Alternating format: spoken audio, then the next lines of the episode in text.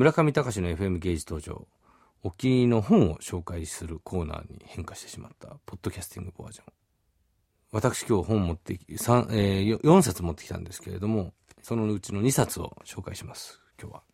1冊目「ヘウゲモノ3巻」そして秀吉の加瀬下巻。前あの秀吉の加瀬上巻をこのコーナーでも紹介したらしいのですが今日はですね、同じく信長秀吉家康の戦国時代真っ只中の、えー、中で、好き者と呼ばれる、その要するに茶の世界であるとか、そういう見立ての世界、えー、美術工芸に心を奪われてしまった武将の悲劇を書いた、まあ、本当に 喜劇チックに書いた漫画、山田義弘さんのヘウゲモノを紹介します。これうちであの、開会危機で一部でめちゃくちゃ流行っている漫画なんですけども、大体漫画を読むっていう行為そのものがですね、このリスナーの方大体何歳ぐらいがメインか知りませんが、僕はもう37、8からもう月に1冊ぐらいしか漫画読まなくなっちゃって、文字の方向にやっぱ行っちゃってるんですよね。なぜかというと、あの、めんどくさいんですよ、逆に漫画って。絵と字をの情報がですね、脳みその中で分離してしまって、なぜこう若い頃あれほど漫画を素早く読めてたのに、こう、年を取ると漫画が読めないのかわかんないですが、このヘウゲモノは、内容がですね、とにかくこう美術工芸品に心を奪われたアホ武将の悲劇なので、とにかく面白い。織田信長がこう集めている名物の茶器であるとか、香木、あと、まあ、お茶の世界の贅沢ですよね。屏風であるとか、夜明かしとか、あの、柄杓であるとか、そういうものを、ね、すいません。ちょっと読んでしまいました。今日あの、いや、これ、三巻衝撃的なんですよ。なんで読んじゃったかというと、織田信長をですね、秀吉が脳をずっぱり、胴体をずっぱり切るんですよ。ズバッとね？ズバッと切ったら、ズンとこう、そのまんま上に乗っかって、信長生きてるんですよ、まだ。それで、胴体が切れてるのに、喋り始めるんですよね。歩いたりとか。あの、ほんであの、胴体から出てくる血を茶碗に注いで、それを秀吉に飲ませようとして死んでいくという、まさに漫画でしかできない表現をやってるんですが、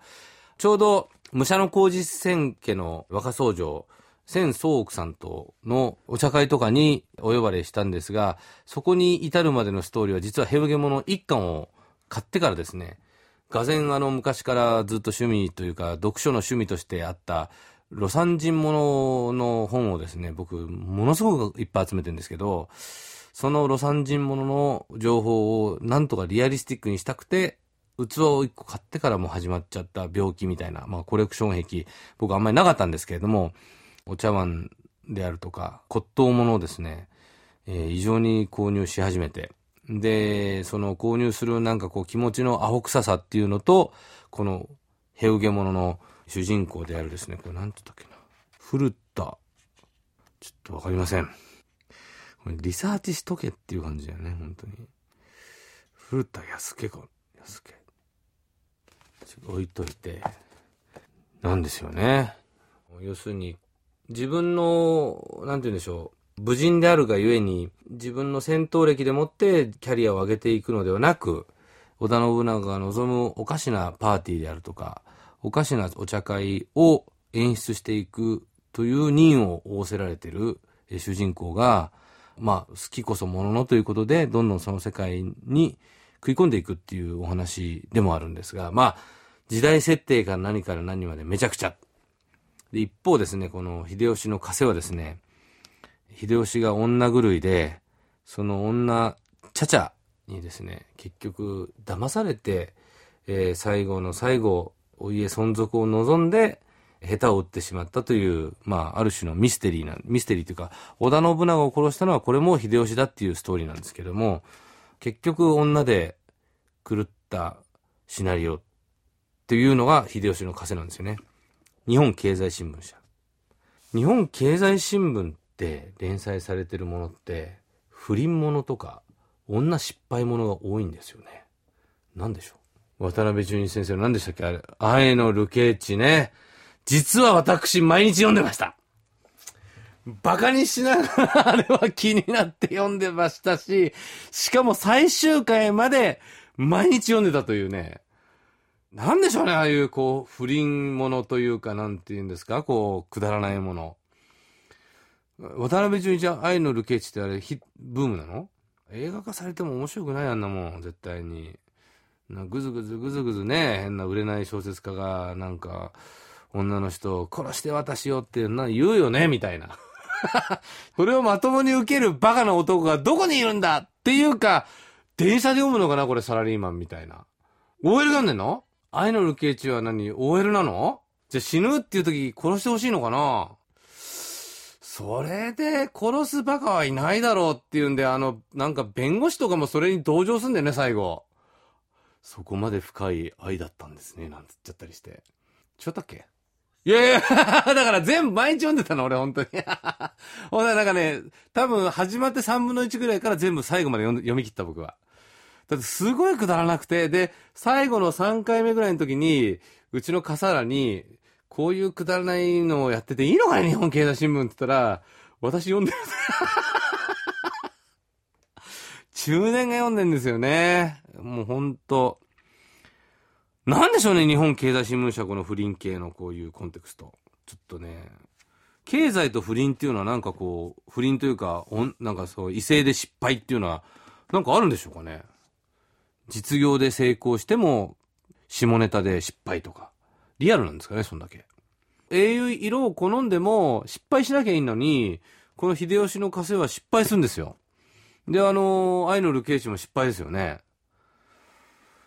不思議ですね。これ、平受け者はもう、女にはほとんど目もくれずっていうか、なんか突然、奥さんがすごい、この古田っていう主人公の奥さんがめちゃくちゃ可愛い設定で、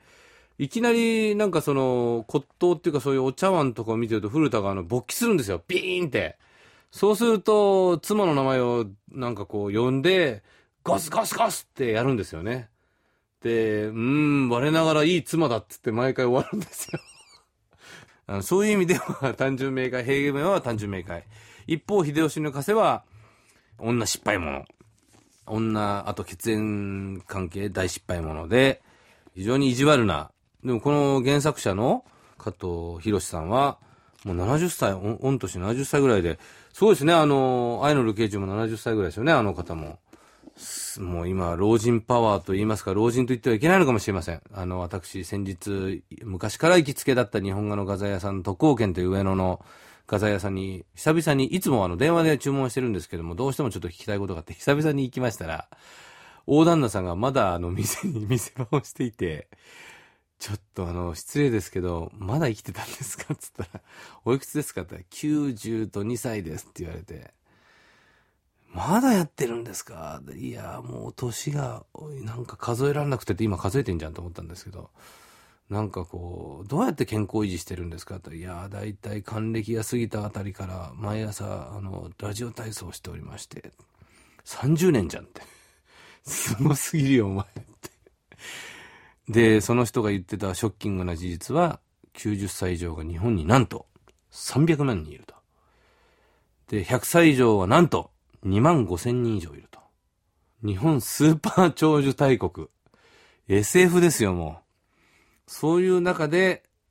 女失敗者。僕も44歳ですけれども、まだこの秀吉の加勢を楽しむまでに至らなかった修行不足が身に染みる一冊でした。逆に、女は可愛くてゴスゴスゴスヘウゲモノ3巻素晴らしい私としてはヘウゲモノ3巻をヘウゲモノ一巻からの読破を皆さんに、えー、推薦します。